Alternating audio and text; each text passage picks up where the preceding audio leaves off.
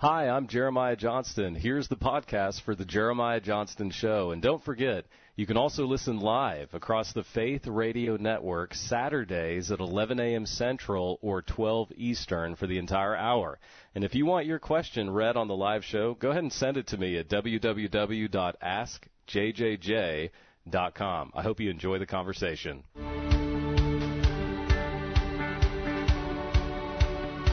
Welcome to the Jeremiah Johnston Show, combining cutting-edge biblical scholarship with meaningful, thought-provoking discussions and practical answers to your questions. It's time to own your faith and be a Christian thinker with our host, author, Bible scholar, apologist, and president of the Christian Thinker Society, Doctor Jeremiah Johnston.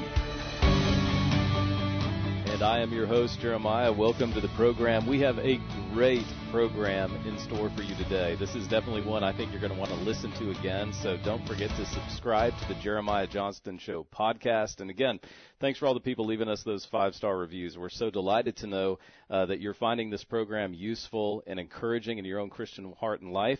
Uh, I'm also thankful for literally the hundreds of pastors that we're hearing from that are enjoying this broadcast, and you're especially going to enjoy it today because my guest in the next segment is Pastor Greg Laurie. Uh, Pastor Greg Laurie started Harvest Christian Fellowship, a network of churches now across uh, Southern California, both in Riverside and Orange County. Uh, but he is also, God is using this man all over the world with his Harvest Christian Crusades, and nearly six million uh, have attended those. Uh, more about that in a moment. But friends, I want to encourage you again, the whole mission of this program is to help you be aware of what our culture is asking of our faith. And friends, when we love Jesus Christ with our heart, soul, and mind, which is the greatest commandment, Mark twelve, Matthew twenty-two thirty-seven, we have to be prepared as believers in Christ to demonstrate why Christianity is believable, why it's acceptable, why it's worthy of our trust and obedience, and why it is a force for good in the world. Make no mistake, the world would be a far different place if there were no Christians. There are a lot of people that just wish religion in general and Christianity in specific would go away, but guess what? That would be hell on earth. That would not be the kind of world you or I would want to live in. And friends, we can't forget that a battle is raging for the hearts and minds of people all around us. There's so much confusion, but don't allow the cultural confusion to confuse your spiritual life, because never forget, the scales of truth tip in our favor. And I want to say this to you again, and I'm going to keep reminding this. I'm going to keep reminding you of this fact. There is more evidence available today to prove the claim of Christianity than at any other time in history. And yet the sad reality is that most Christians are not equipped to answer even the most Uh, elementary or pedestrian questions about your faith. And friends, that's okay. That's why, that's where this program steps in you to equip you, yes, with entertaining interviews as we're just going to have with Pastor Greg, but he is going to drop so much wisdom on us about how to be a winsome uh, evangelist, a winsome spokesman for the faith. Uh, because we can all remember a time when we were silent. I can remember a time in my Christian journey when I wasn't able to answer those questions. And I remember reading C S Lewis, and he wrote in Christian Apologetics, "The power to translate is the test of having really understood a meaning." And this is where Bible reading gets exciting. This is where the Christian faith gets exciting. When we, we're not just reading it, but we're able to translate it to others. And friends, our world is in so, so much need of hope. And that's precisely the ambition of this program, to give you the equipping and the hope that you need to a lost world that truly needs it. Now, friends, as I said, our, joining us today is Pastor Greg Laurie. Um, and be sure to submit your questions to me at w w w dot ask j j j dot com. And especially even those of you who aren't listening in our live program across the Faith Radio Network, don't forget you can participate as well through our podcast audience, submitting the questions the same way. And never forget, I get lots of questions. We have all kinds of resources available at Christian Thinkers dot com, Amazon, uh, the books and the Bible studies that I've been honored to write for you, both the Unanswered book, Bible study, and video series, and actually just released The Dark Side. I get received so many questions about the paranormal, so I would encourage you to check that out as well. Now, friends, uh, buckle your seatbelt. This is going to be an exciting program today. Uh, I'm so excited to discuss not only Greg's new book, but I'm also excited to ask him about what his personal unanswered question is. We ask that of all our guests, so I'd encourage you to go back and listen to some of the past programs as well, to listen to our guests and myself share some of the unanswered questions that we have journeyed through in our Christian life. Friends, you're listening to the Jeremiah Johnston Show, and the mission of my life is to help you understand your faith better, truly, to inspire Christians to be thinkers and thinkers to be Christian. We'll be back in ninety seconds with Pastor Greg Laurie.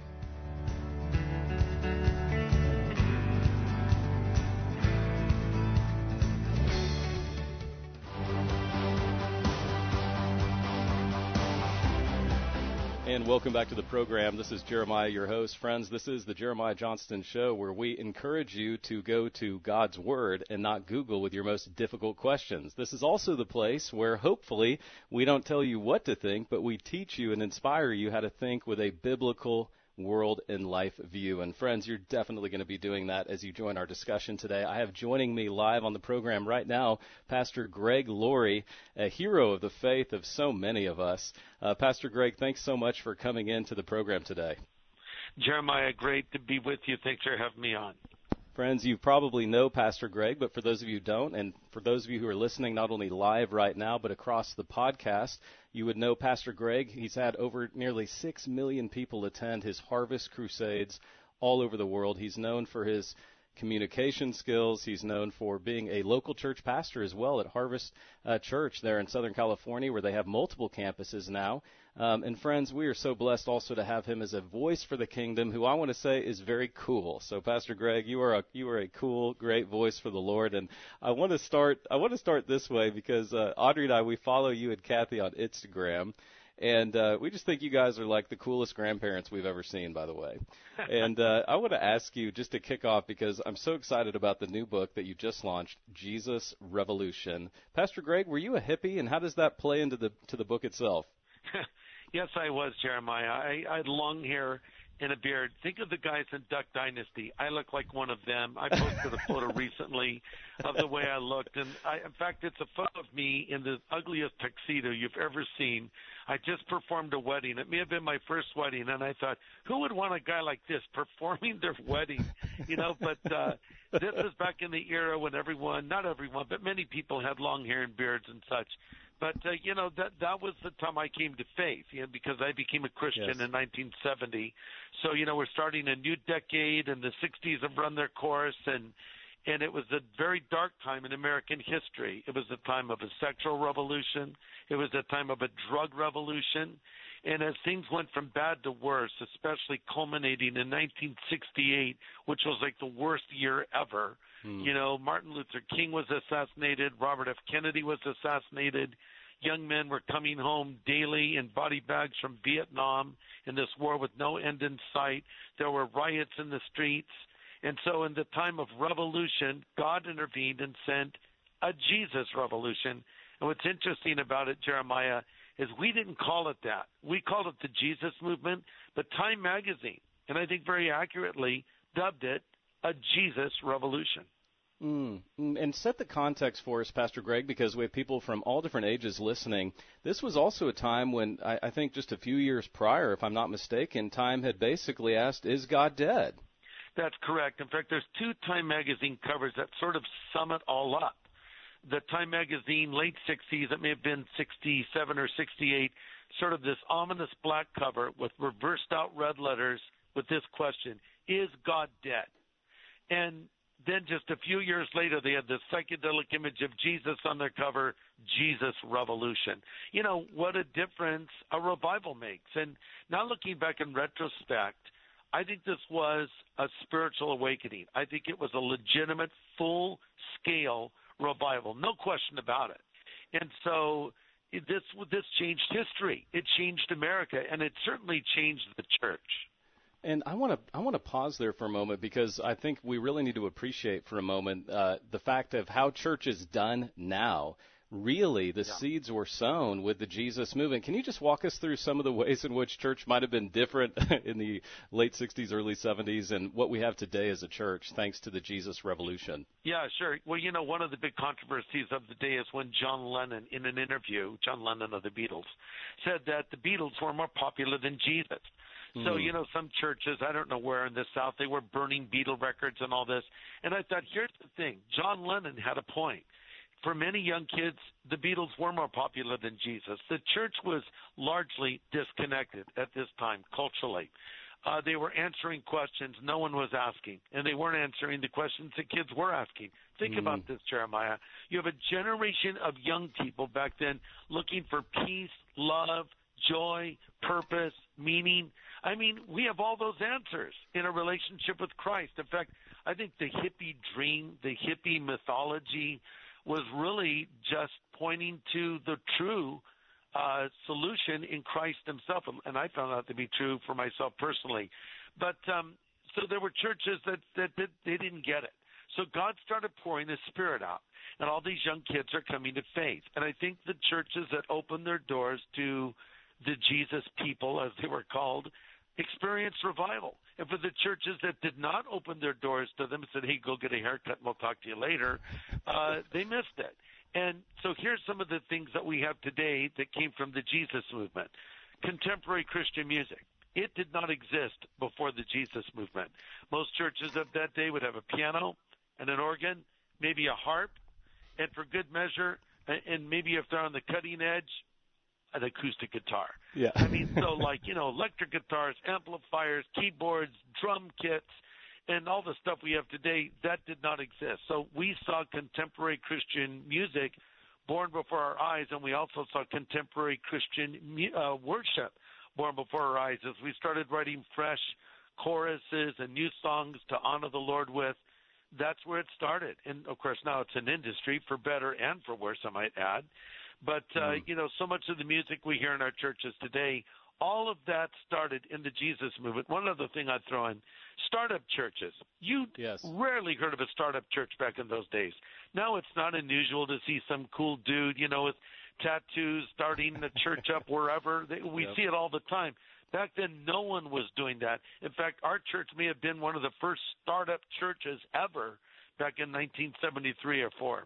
Amazing. And that's I was going to mention that, Pastor Greg. What I love about it and what I think were really the fruit of it is how church-centric this Great Awakening was. I agree with you. I think it was really the fourth Great Awakening in American history. Mm-hmm. And what I love is you come to Christ and it's charted, start a church. I mean, it wasn't done. It was not done outside the church. There was a church centrism to this movement. And, and was that yeah. thanks to people like Pastor Chuck Smith and others who really saw evangelism and the church married, not as not as co as coexisting, but not not uh, against one another.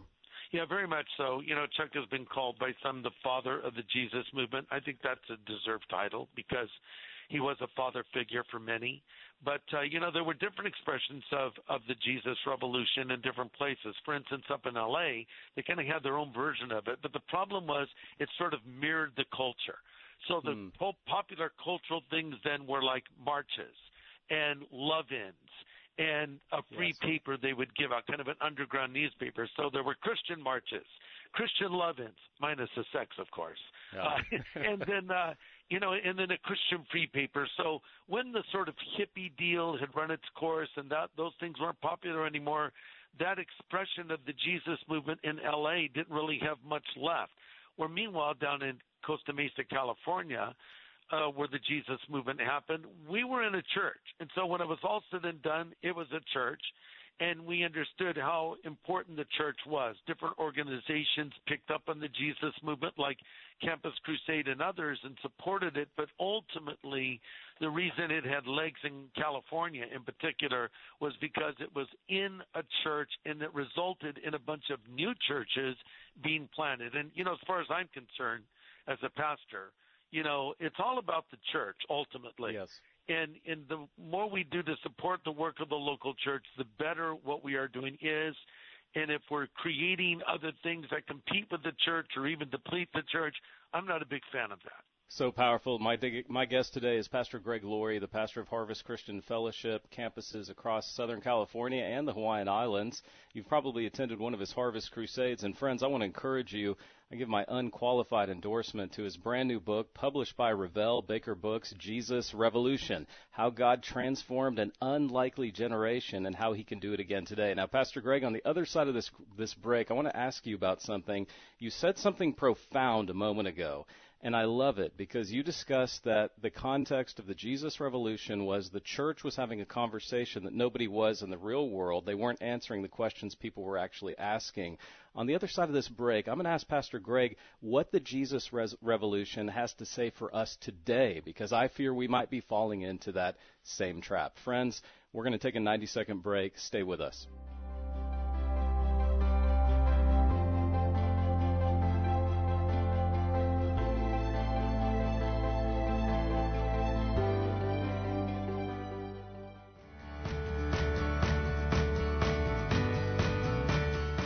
Welcome back to the show. This is Jeremiah. Friends, I have Pastor Greg Laurie joining us today on the program. And Pastor Greg, I want to set the context for this next question for you. I was teaching a couple of years ago a course at the university level on the Old Testament. And friends, by the way, if you want to know, I, the Old Testament is extremely important to the Christian movement. Jesus' famous sermon, his programmatic sermon, Luke chapter four, is quoting Isaiah sixty-one, one and two. Uh, the Old Testament is extremely important to the New Testament. And friends, I want to just share this with you for a moment. And Pastor Greg, I think it'll put in context the question that I would like you to speak about.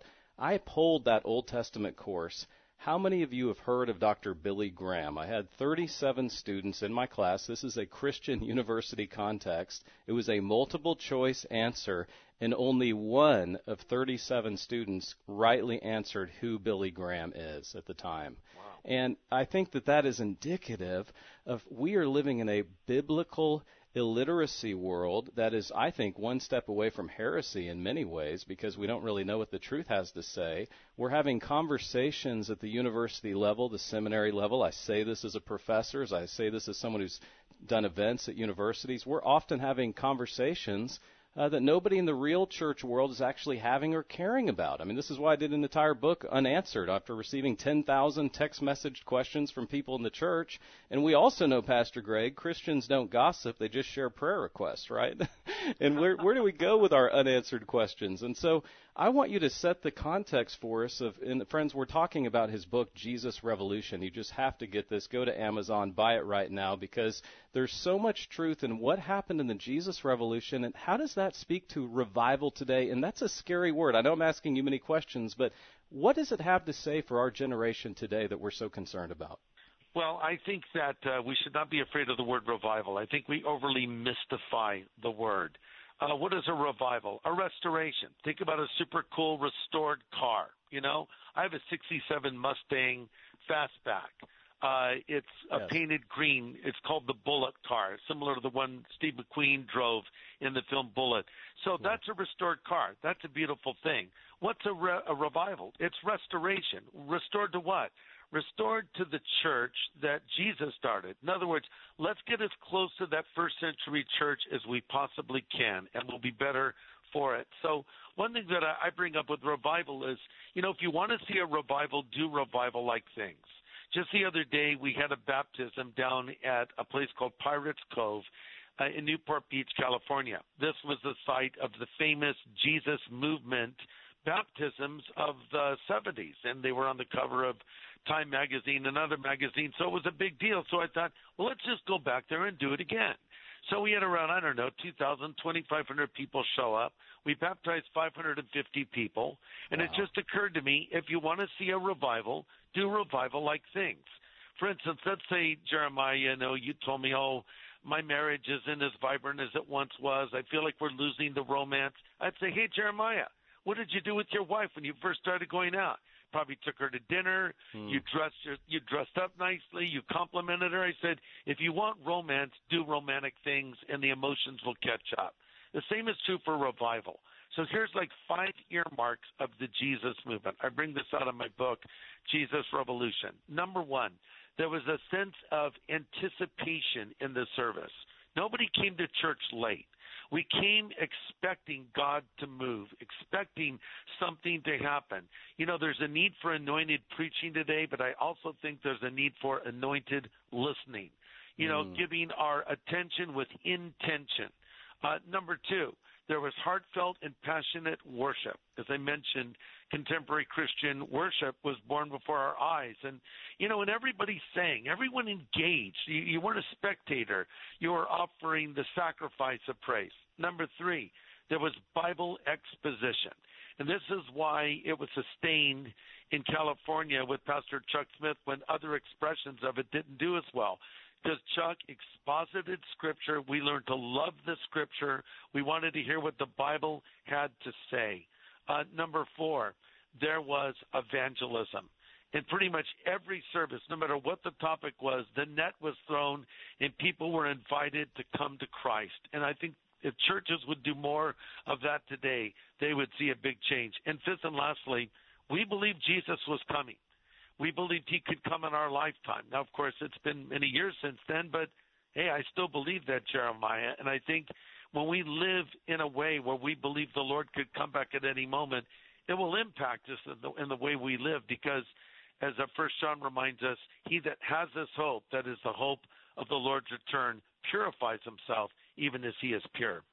Powerful. My guest today is Pastor Greg Laurie from Harvest Christian Fellowship. He's written a best-selling book, Jesus Revolution. I want to encourage you to get it. Pastor Greg, what would you say to millennials listening uh, who've just grown weary of their church experience? Perhaps they've lost that first love. Uh, what, what's your message to them? Well, actually, the whole book is a message to them, because I sat down and wrote it with Ellen Vaughn. Ellen's a very, very good writer, great storyteller, New York Times best-selling author, actually wrote most of Chuck Colson's most popular books with him. So Ellen and I sat down and we asked ourselves the question, who are we, write, who are we writing this book to? I said, well, Ellen, look, I know my generation will be interested in it because we lived it. But I said, let's write it to a millennial. Let's write it as though I'm sitting across a cup of coffee in some hipster coffee shop with a guy wearing a man bun making a, making us an espresso. And uh, and we're talking, and I'm saying to this kid, listen, here's what God did in my youth. Here's what God did in the last great spiritual awakening. Could he do it for yours? You know, it's kind of funny, Jeremiah, is there's so many parallels. I mean, look at all the tech we've gone through. In my day, you know, we started with vinyl records. Then we went to eight tracks. Then we went to cassettes. Then we went to C Ds. Now we download everything. So what's really popular among kids today? Vinyl. Yeah. We've, We've come again. Full circle. Yeah, and they're still listening to the uh, same bands I used to listen to. You know, the bands I grew up on are popular today. There's some interesting parallels between that time and our time. You know, we were into things being real, organic, authentic. We didn't like things slick and polished. And I think realistically, millennial kids come to a lot of our mega churches, and everything is so slick and produced and polished that, you know, they're looking for a real encounter with God. And there's nothing wrong with that. And I think the church needs to wake up. We need to adapt to the times we're living in without compromising our core principles. But I think that, uh, I, I, you know, so the question is, you know, what would I say? I wrote a whole book to say mm. that, to say this can happen in your generation. So I don't think we can make it happen. I do think revival's a sovereign work of God.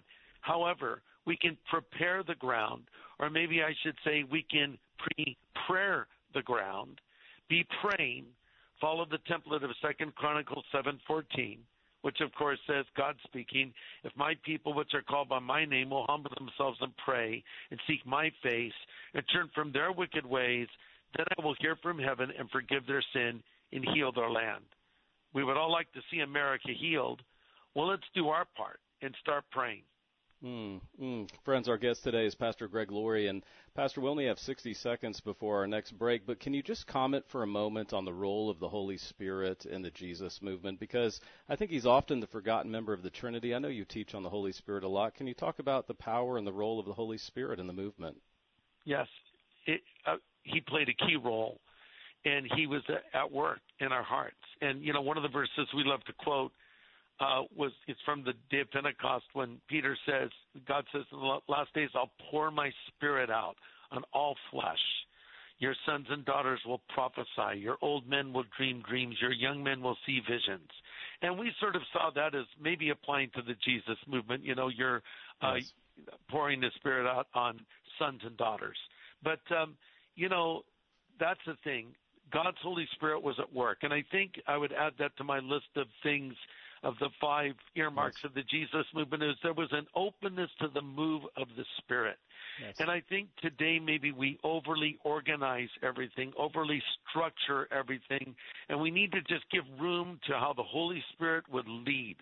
And, you know, one of the things about Pastor Chuck Smith that I talk about a lot in this book is, and by the way, uh, it's been five years since he went to be with yes. the Lord, but, yes. you know, he gave a lot of young guys and young girls a chance to serve God.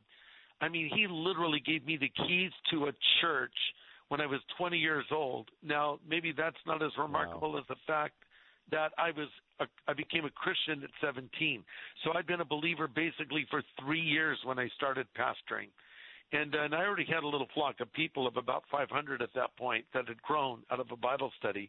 But the point is, there was a willingness to take risks. That's what we need more of today. Mm, friends, our guest today is Pastor Greg Laurie. We're discussing his new book, just released less than a month ago, Jesus Revolution, How God Transformed an Unlikely Generation and How He Can Do It Today. We just heard a powerful word from Pastor Greg about five ways in which we can see revival happen today, and I know that that is what so many of us are praying for. We have one more segment with Pastor Greg. You're listening to The Jeremiah Johnston Show on Faith Radio Network. Friends, don't change that dial.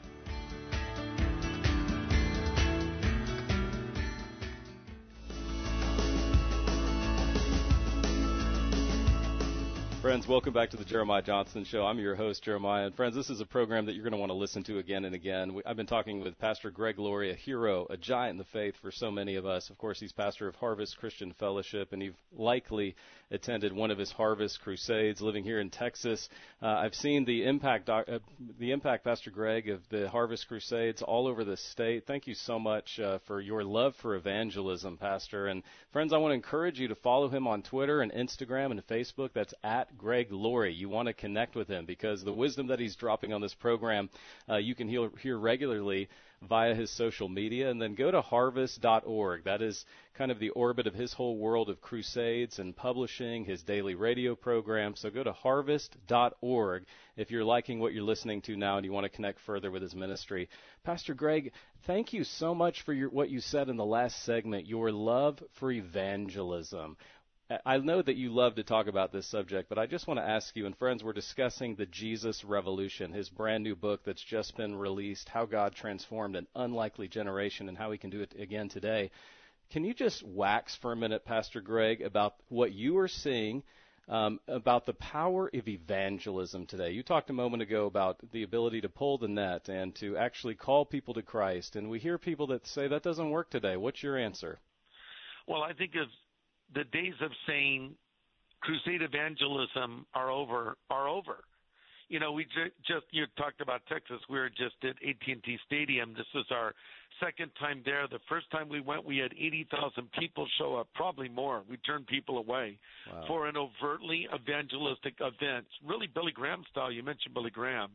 And, you know, it was like, you know, contemporary Christian music, but then what I call proclamation evangelism. And I think this is a, a, an issue in the church today. You know, we spend more of our time, Jeremiah, convincing pastors to support an evangelistic event than anything else. I, I just can't mm. believe mm. how we've gotten wow. away from this. And God is never going to stop using the proclamation of the gospel because the scripture says it's through the foolishness of preaching people will believe, or literally the preached thing. And so the idea is God primarily chooses to save non-believers through the verbal articulation of the gospel. Don't Amen. Ask me why, but he does. As Romans asks, how will they hear unless someone tells them? So th- when it's all said and done, you need to engage people in conversations, and I, I call them evangelistic conversations, where you're you're intentional. Sure, you build a bridge, you talk about whatever you want to talk about. Because the, the um, objective in evangelism is to build a bridge, not burn it. It's to mm-hmm. win the soul, not necessarily just win an argument. And if you want to win some, you need to be winsome. So be a nice person, have a pleasant conversation, take an interest in the person you're talking with, but look for an opening or an opportunity to tell them about what Jesus Christ has done for you. Mm. And, Pastor, so many people have come to Christ in your events. I was interviewing uh, Craig Hazen a few months ago, who now leads a great apologetics program at Biola. And, I mean, he came to Christ at one of your rallies. And isn't it encouraging oh, wow. for you to think about, you know, there's a guy that is really teaching the world how to defend the gospel, and it was a Greg Laurie crusade, and he thought he was too smart to attend. He was at Cal Berkeley, if I remember correctly. And, friends, you can listen to that on our Christian Thinkers dot com website. But how does it how does it make you feel that you're really passing the baton that was given to you by empowerment? One thing I love about your ministry is you empower young people to preach the gospel and to use their spiritual gifts. Why is that? Well, I'm just doing my job, you know. It's like a relay race. I have up, I'm looking at my shelf right now, and I have a little baton up there. And that was given to me at an event years ago put on by Campus Crusade for Christ, and Bill Bright was there, sort of handing the baton on to us, and then we hand the baton on to someone else. It's not ours to keep. It's not ours to possess. It's the gospel. It's the sacred trust of the gospel. Every generation needs to bring the gospel to their generation. So, you know, while I'm here, I want to reach as many people as I can, but then I want to hand that baton on to the next generation, encourage them, and let them know that we're rooting for them, and then you guys, you take it on and carry it to the next generation, and we keep doing that until the Lord comes back. And so th- this is something that's a privilege to hold that baton for a time, but the whole thing of the gospel is it's designed to be shared. You know, we're blessed to be a blessing. We're, we're supposed to share the gospel, not hoard the gospel. You know, if you ever watch those shows on T V, sometimes these people hoard. Yes. You know, they have their house filled from floor to ceiling with all kinds of crazy stuff. These people often have yep. too many cats, too. I don't know why there's a connection. Exactly but, right. You know, it's that's how some Christians are. They, like, hoard. They, they listen, listen, read, read, and that's great. They have this storehouse of, you know, information. But this message God has given us was designed to be shared with others. Mm-hmm. And, Pastor, what, what I love what you've shown, again, our guest today is Pastor Greg Laurie, and we're discussing his brand-new book, Jesus Revolution. I encourage you to pick it up, and you probably want to buy more than one copy. Buy a copy for your pastor as well. This will encourage your pastor about what God did in the Jesus Revolution, and he was probably around when it happened. God can do again. Um, one of my one of my pet peeves right now Um, with Christian thinkers in general, with, with the whole world of apologetics, and Pastor, that's a word I don't even use because nobody even gets it. Why even use it? Um, is we, we we have we have made there there are so many prerequisites for people to come to faith in Christ. We use a verbiage, we use a lingo, we use a Christian language that people do not even understand. And what I have found is the more we know about our faith, as you've been discussing engagement principles, the more relaxed we are in a faith conversation, the better listeners we are. When I talk about it, I say the greatest thing you can do in witness is shut up and listen. This, you might have heard an attorney tell, tell you at one time, if you've engaged an attorney, it's just to be great listeners, be a listenist, as I say. Um, but, Pastor, I want to ask you for a moment, because I, I, I've heard you say this, and we have so many pastors that listen to us. How do we, you use a whole different dialect when you put on your evangelism hat? Can you just discuss that for a moment? I think it will help all the pastors who listen to this program. Hmm. Well, Jeremiah, I don't assume that my listener knows anything about the Bible. And I think we use a lot of phrases that make sense to us, but they definitely don't make sense to a non-believer. Mm. You know, for instance, if you say, you know, you need to be washed in the blood, sanctified, redeemed, and become a part of the body, you know, you sound like you came from another planet. They don't yes. know what that means to be washed in blood and yeah. part of a body. Whose body? You know, I mean, and so we have to speak in a language people understand. And often what I'll do when I'm preaching evangelistically is is I will anticipate the question of the listener. So I'll be in the middle of a thing where I'm talking and I'll say, and I'll make a statement. I'll say, now I know some of you are probably thinking, what does that even mean? Yes. And, and, you know, and then you might even think, and I don't agree with this, and, and I'll anticipate their question and then answer their question and go back to what I was saying before. Uh, you know, when I preach in, a, in an event, it's a monologue. But when I share the gospel with someone one-on-one, it's a dialogue. And I think it's really important because I've seen some believers, when they're sharing their faith, it's a monologue. It's even a sermon. You're going to preach to a person. Well, you know, converse with a person and listen, like you said, to a person. Look at Jesus with the woman at the well. He was a good listener. He entered her world. He spoke in a language she understood using the well. as a metaphor for her life, saying, if you drink of this water, you'll thirst again, but if you drink of the water I give, you'll never thirst again. And he built that bridge, and ultimately it resulted in that woman believing. But there was some verbal sparring going mm-hmm. on, some give and take. That's okay. You know, as you listen, you then you then appropriately apply the message of the gospel. But just don't assume your listener understands your biblical terminology. That's right. I'm not suggesting we not use biblical terms. What I'm suggesting is we define them as we use them. So good. Thank you for that method. And, Pastor, this is my final question. I want you to take as much time as you need. I, I believe, I say this on this program all the time, that vulnerability is the new superpower in reaching people, and we have to be vulnerable. We have to share. We're all we're all in this faith journey together, even even people that write books, even people that preach and teach God's Word. They're, they're still uh, followers of Jesus and have their own crosses to bear. And, Pastor, um, I ask all of our guests on the Jeremiah Johnston Show what, what they personally have struggled with with an unanswered question. I mean, if you could ask God anything right now, what would it be? Or perhaps you've already answered it and it was formative in your Christian life. I know you've ministered, you and Kathy, so powerfully uh, from a place of real pain and loss in the last few years. Uh, would you mind uh, just answering this for the benefit of our audience, so many listening right now who've who've lost someone? Yes. Well, our son, Christopher, died in an automobile accident ten years ago. And, you know, the question I asked in the very beginning was, why? Why would mm. this happen? And and really for him, not for me so much, but for him, because he was newly married. He had a baby daughter. He had another daughter on the way. He was thirty-three years old. He had just recently really recommitted his life to Christ. He was just doing so well, and then he dies. Like, mm. how is that a good idea? Who's, who's going to be a husband to his wife, Brittany? Who's going to raise his daughters that he adored? It made no sense to me. And I even had people come up to me and say, how could this happen to you of all people? Mm. And I think what they were saying was, well, you're like a preacher. This shouldn't happen to you.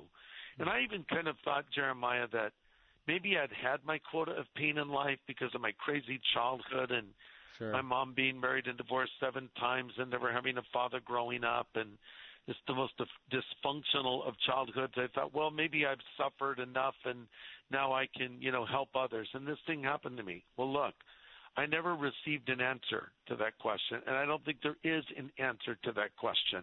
Mm. Uh, you can ask why all day long. And by the way, there's nothing wrong with asking God why. Even Jesus said, my God, my God, why have you forsaken me, as he hung on the cross. So you can ask why all day long. You probably won't get a satisfactory answer. So for me, in time, it went from the why question to the what question, as in, well, what do I do now? And then the who question, as into, where do I turn? Who do I turn to?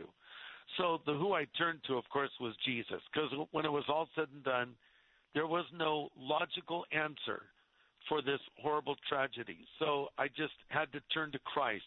You know, I didn't need a manual. I needed Emmanuel. In other words, I didn't need a book to sort it out for me. I just needed God. I just needed to lean into Jesus. Now to the what question, which was, what do I do? And I just decided I need to glorify God with my life, and I need to not waste my pain. So I realized that God had given me a platform, so I wanted to have a voice to people who've lost children and be a voice for people who've lost children. So first I wanted to speak to them. And, you know, when you've had this happen, people will listen to you. Mm. If someone's lost a child and there's someone else who's lost a child, they'll listen to what that person says because you've been there. If you haven't been there, a lot of times they're, they're not as open to hearing what you have to say because it's so horrific. Uh, but then I, I've also sought to be a voice for these people, or I should say us people, because I'm one of them, mm. and, and remind people, you know, if you know somebody right now, who they just had a child die, or maybe their spouse died, and you're trying to find the right words. Christians, well-meaning, will say really insane things, and trust me, I've had it all said yeah. to me. Christians mm. will say things like, hey, don't cry, they're in heaven, you should just be joyful. Oh, well, that's gosh. stupid. Yeah. Of course you should cry. The Bible says there's a time to mourn, a time yes. to laugh. And even when Stephen was martyred, this was a godly young man. He was martyred. We read that godly men mourned over him. Yes. Well, we mourn because we love. So don't ever tell a person to not cry. They need to cry. Number two, don't ever ask someone, especially someone who's lost a child, are you over it yet? Mm. A person came up to me literally two weeks after it happened on the street. He said, oh, I'm so sorry about your son. Thank you, I said. Are you over it yet? You know, I wanted to hit him. I yeah, mean, of course. Almost. I mean, what a thing to say. You know, if you've lost a child, you'll never get over it, so don't ask that question. You get through it day by day, sometimes hour by hour, and God helps you. But, you, you know, you don't get over certain things. So I think one of the best things you can say, to, uh, Jeremiah, to someone who's in pain is just say, I have no idea what it's like to go through what you're going through, mm-hmm. but I want you to know I love you and I'm praying for you. That's good. Honestly, that's comforting. I think it's when we feel like we have to be like one of Job's counselors and start having the answers, we get ourselves in trouble. Mm. You know, when Job had all that catastrophe, catastrophe befall him, we read those counselors showed up, and for a period of time they just sat there and said nothing. That's probably the best thing they did for Job. Yes. It's when they opened their mouth that, you know, a lot of crazy things were said to him. So, you know, just don't feel like you have to have an answer for everything. Sometimes we don't have the answers, but we can point them to Jesus and pray for them and just be a friend to them. Mm, so powerful. Friends, you've been listening to the voice of Pastor Greg Laurie, someone whom God has used as one of his choicest servants today, led literally millions of people to Christ and yet has hurt. And, Pastor, this is my number one question as far as the reason why people walk away from the, pe- the faith and experience of evil, suffering, shame, pain. And I love what you just said. It's okay to hurt. And the beauty of the Christian faith is that we hurt with you when you hurt. We believe with you. We struggle with you. And I find it fascinating that even Jesus, when you read John chapter eleven, his good friend Lazarus dies. And what does Jesus do? He's weeping. Even though he knows he's going to go ra- raise him from the dead, he still weeps. And I often think of the Apostle Paul in Second Corinthians one when he says, I don't want you to be unaware, brothers, of the affliction that I've faced. And yet remember what Paul said, when I look behind me, God has delivered me. When I look before me, God will deliver me, and God is delivering me now. Pastor Greg, you've been such a phenomenal guest on our program. And again, I want to encourage everyone listening across the Faith Radio Network and on the podcast right now, go ahead and pick up Jesus Revolution. Get more than one copy. Give a copy to your pastor. Use it in your Bible study. Such a great resource for the church at this time. Pastor Greg, thanks so much for joining us on the program today. My pleasure. Thanks for having me on. Friends, I'll be back with that Power Teaching segment in ninety seconds. Don't go away.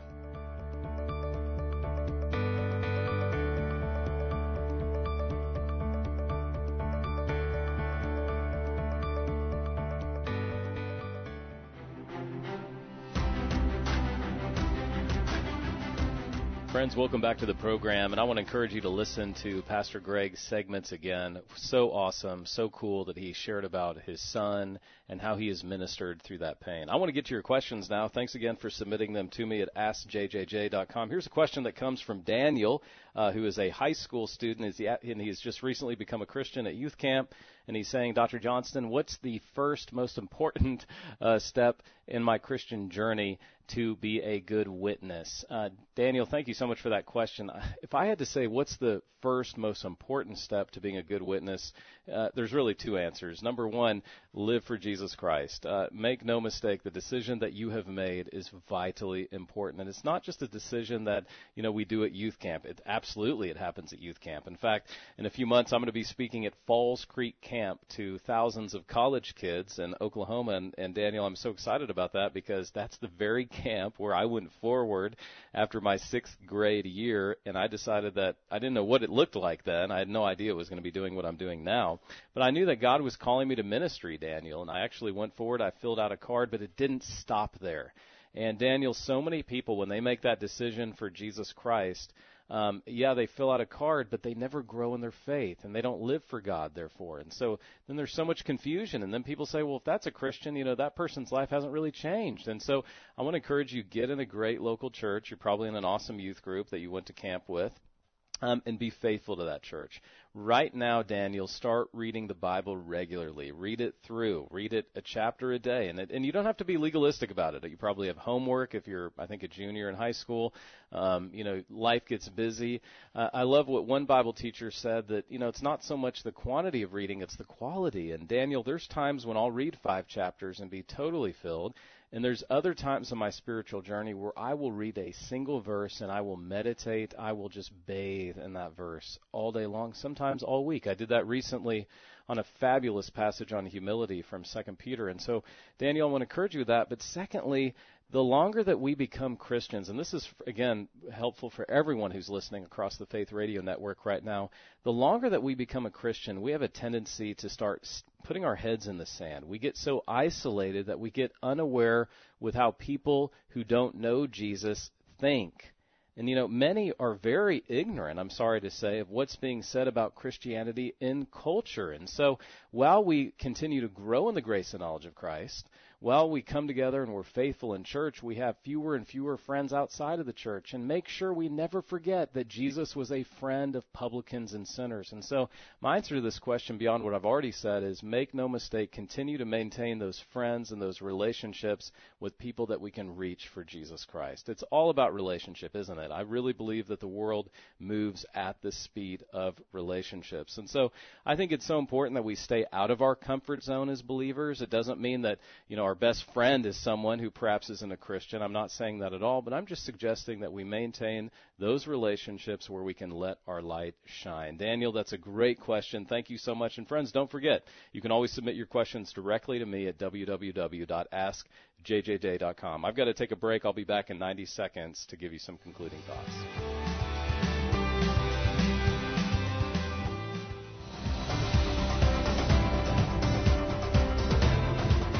Welcome back to the Jeremiah Johnston Show. Friends, what a program we've had today. Thank you again to Pastor Greg Laurie for just sharing such powerful stuff. Thank you to all the questions that have been uh, received via ask j j j dot com.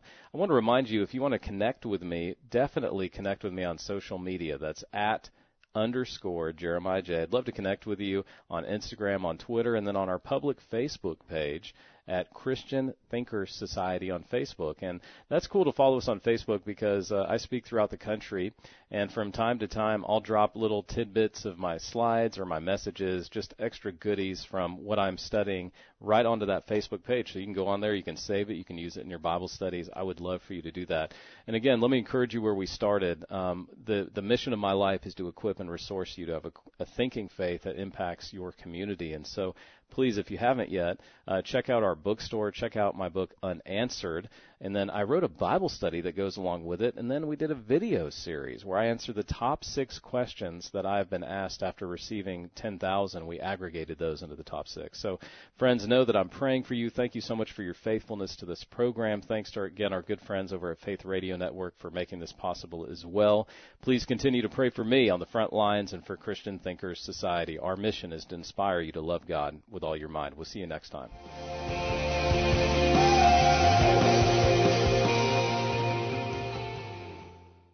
Hi, I'm Jeremiah Johnston. Thanks for listening to the podcast from the Jeremiah Johnston Show. I definitely want to hear from you, so if you have a follow-up question from today's program, you can submit it to me at w w w dot ask j j j dot com. You'll also see how you can connect with us from there across social media. And don't forget, these conversations are available because of listener support. And you can make a gift right now to the Faith Radio Network at w w w dot my faith radio dot com. And to avoid missing future editions of the Jeremiah Johnston Show, please subscribe to the podcast at iTunes. You can do a Google Play, R S S feed. And thanks for sharing this audio link with a friend and growing the impact of the program.